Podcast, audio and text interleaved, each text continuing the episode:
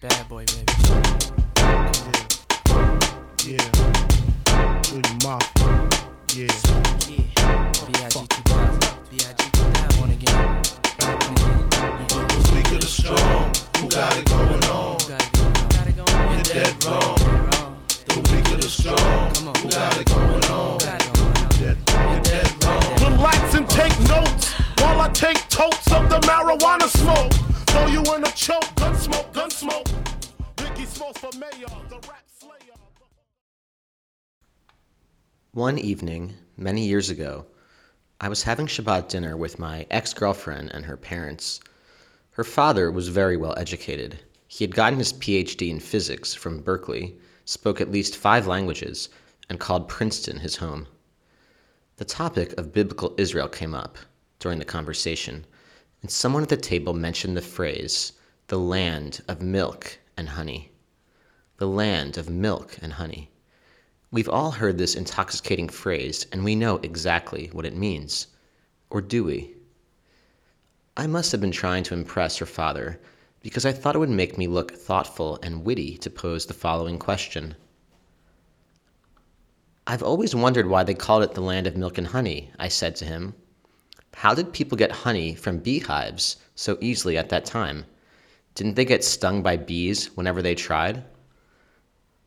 I was expecting the father to be very intrigued by my question and to spend time contemplating with me how ancient tribes like the Hebrews were able to stalk a beehive and find their way to the sweet nectar without thousands of bees taking note and swarming upon them. I figured that any attempt to conquer a bee's nest would have been so traumatic to the conquerors that, even if they had gotten some nice honey out of it, they would never have dared to so venerate this honey thereafter by including it in the title of their new country.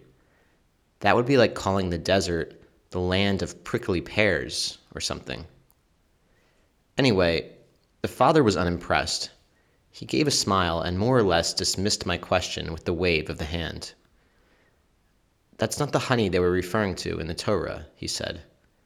It wasn't the honey from bees, it was the honey from dates. The honey from dates? What was the old man talking about? But then he explained. A sweet, honey like nectar oozes out from the date fruit at practically the slightest touch when they are ripe and heavy and ready to fall off the tree, if they have not fallen off already. When the Hebrews said the land of milk and honey, they meant date honey, not bumblebee honey. At this point in my life, I hadn't spent more than a couple of weeks in Israel, so I didn't fully buy the old man's story. But once I moved to Israel and spent some time in the desert, the truth of his statement could not be denied. Date trees are everywhere in Israel. Dates are everywhere. There are millions and millions of these dates all around, and each one is bursting and oozing with nectar, with honey. And you don't need to go to any work or risk being stung or subject your face to permanent contortion by trying to procure this honey. You can just pick up these dates off the ground and bite into them, and voila, you've got honey. Date honey, that is. Because you know I love it young, fresh and green, with no hand between. Know what I mean? Strong, who got it going? You're dead wrong. You're big, you're dead wrong. Strong, 2000. got it going on. B.I.G. forever. You're dead wrong. Come on. Weak of the strong, who got it going on? Got it going on.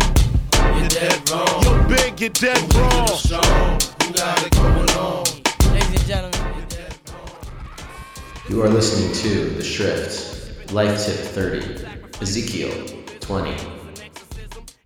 Animals having sex with them camels, mammals, and rabbits, but I don't get into that. I kick the habit. I just beat you to death with weapons that eat through the flesh. And I. Since then, I've brought up this question to other Americans, and I uniformly received the same answer. What? They're not talking about the honey from bees? It's date honey? Yes, I calmly answer. It's date honey. I spent my entire life believing that the honey in the land of milk and honey was bee honey, the golden yellow viscous liquid which cascades out of a glass jar, often with the aid of a honeycomb. Why did I, And why do millions of Americans think such a ridiculous thought? After all, maybe my original question to my ex girlfriend's father wasn't so stupid after all. My initial assumption was sound. No culture would so acclaim and celebrate a substance whose procurement would result in singular or even collective trauma. In this sense, I was intelligent. But I should have been ready with a follow up thought to my initial skepticism. I should have thought, no, it can't be. It can't be this honey. The mental barrier in this case was my environment, the northeastern United States. This honey was the only type of honey I had ever known. This is the only honey which exists in this part of the world. We have no palm trees up there. When I heard the word honey, I therefore immediately assumed bumblebee honey. Yet, for the ancient Hebrews, it would have been the exact opposite. For them, honey was obviously date honey. Date honey was everywhere in the Middle East, after all. But sadly, I never allowed myself to think through other possibilities. I just heard the word honey and jumped to an automatized conclusion as to what honey meant. And this conclusion, though automatized, was utterly false, was dead wrong. When a Jewish state in Palestine was first suggested, the idea was met with ridicule. Just as I had jumped conclusions as to what honey meant, European intellectuals in the late 19th century also groped at automatized conclusions as to what Jews were capable of. Today, we know that Jews are capable of far more than being rabbis, lawyers, peddlers, or moneylenders. In Israel, you find out pretty quickly that Jews are just as qualified to work in any occupation as any other nationality or ethnicity, perhaps with the exception of Eskimo igloo builders. In Israel, there are Jewish bus drivers, farmers, spies, generals, bouncers, electricians, and soccer players. Today, this state of affairs seems obvious and self evident, but it absolutely wasn't obvious in 1896 when Theodor Herzl published one of the most important political treatises ever written, The Jewish State, Der Judenstaat. In The Jewish State, Herzl expounded his radical idea that the Jews of Europe should move to Palestine or Argentina and found their own nation, a state in which Jews would be the majority and determine their own political destiny. For hundreds of years, Jewish existence had been confined to the ghetto, walled in sections of European cities. Jews were literally forbidden to move beyond the ghetto walls. Accordingly, Jewish ghettos were overcrowded, chaotic, and rambunctious.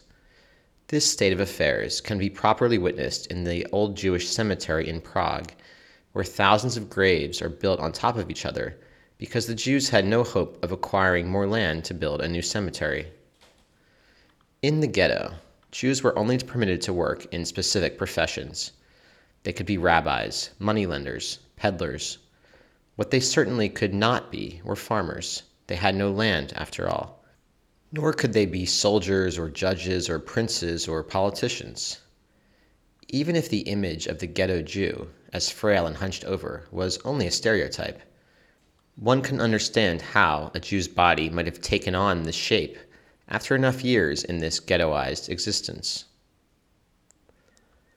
Because Jews had been forced to live this confined reality for so many centuries, it became difficult to imagine them in any other roles. Just as I could not perceive honey as anything beyond the creation of a bumblebee, Europeans could not imagine Jews picking crops in the fields or working in coal factories or building steel bridges. These preconceptions about Jews were so strong that Theodor Herzl had to persuade his fellow Jews that they were capable of professions beyond the white collar. Herzl thus wrote in The Jewish State quote, There are more mistaken notions abroad concerning Jews than concerning any other people, and we have become so depressed and discouraged by our historic sufferings that we ourselves repeat and believe these mistakes. One of these is that we have an immoderate love of business. Unquote. Here, Herzl calmly explains that Jews do not love business and trade nearly as much as they assume they do. Herzl then tackles the notion that Jews cannot engage in manual labor. He writes to his German Jewish audience that, quote, in the eastern countries of Europe, there are great numbers of Jews who are not traders and who are not afraid of hard work either, unquote. Finally, Herzl clarifies that the Jewish peddlers and traders can be easily converted into laborers and farmers once they reach the new Jewish state, as both groups require similar skill sets. The Jewish state of Israel now has enough history behind it to know that Herzl was correct. All of these beliefs that Jews were not fit to work in certain professions had only taken root because, to quote Herzl, we have become so depressed and discouraged by our historic sufferings that we ourselves repeat and believe the mistaken notions as to what Jews are capable of. In short, the obvious cannot be seen because an unfortunate blind spot was accepted as reality. This past weekend, I stayed with a friend in Eilat, Israel, for the Shabbat weekend. I hadn't seen her in a few years, and she had changed quite a bit since the time we last met. In short, she is struggling right now, largely due to a chronic pain condition she is suffering from, partially because she hates her job as an elementary school teacher, and partially due to, as will soon become apparent, clinical depression. I found out pretty fast down in Eilat that her new favorite word had become no. No. I came down to Eilat with all of my life tips, and she truly did not want to hear any of them. She said she had been unable to sleep, so I suggested that she turn her phone off on Shabbat. No, it won't help. I noticed that she only used vegetable oil instead of olive oil for cooking. I asked her if I could give her a nutrition tip. Her response? No, I don't want to hear it. She complained that she never exercised anymore. I offered to teach her yoga. No. I would have given her the life tip for this episode as well that we should pause before immediately saying, no, it won't work, or no, it can't be that way, and consider that we have more possibilities than we realize. But I knew that her response to this, too, would be, no, we don't. I would be concerned that she might listen to this podcast and hear me talking about her. But if she wouldn't take my life tips in person, you can be sure that she's not going to endeavor to glean them through the medium of an overly intellectualized podcast. Woe to the man who has become the fastest drawl in the West with the word no. The Haftarah for the Parsha of Kedoshim comes from chapter 20 of the book of Ezekiel. In this chapter, Ezekiel describes Israel with the legendary epithet, the land of milk and honey. I now know of which kind of honey Ezekiel spoke. But earlier in my life, if you had asked me whether Ezekiel might have meant a different honey than bee honey, what would my unthinking and automatic answer have been? No. No way. We now know that the Jews are capable of governing their own country in the Middle East, and that the ghetto or the bourse are not necessarily their natural habitat. But 100 years ago, if you had asked a random Jew on Potsdamer Platz whether the Jews could run their own state anywhere, let alone in the desert, he would have answered no so fast that the stock ticker on the board behind him would scarcely have had time to change. I'm not saying that no is never the appropriate answer. Usually, no is a perfectly acceptable and profoundly reasonable response to a proposal. I'm merely saying that no should not become your automatic answer. Give yourself time to say no. Even delaying just a second or perhaps a breath, can open up enough space to perceive other possibilities and alternative options. When I moved to Israel several years ago, I was shocked to see how many families bake their own bread, their own challah, for Shabbat dinner. I always assumed that bread could only be made by professional bakers and bakeries, or by machines and factories, and that one would need to join some cult like guild to learn the dark magic of bread baking. I looked on in wonder as homemade challah would appear on the Shabbat dinner table, and I gazed on covetously at my hosts like they were wizards of the Pharaoh. Put another way, for my entire life, my answer to the question of whether I could bake my own bread had always been a thoughtless, automatized, and comforting no. Now, however, I know better. I know that I am just as capable of baking my own challah as some old apron safta with 11 grandchildren.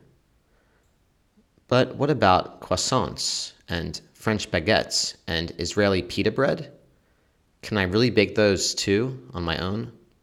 Nah, I doubt it.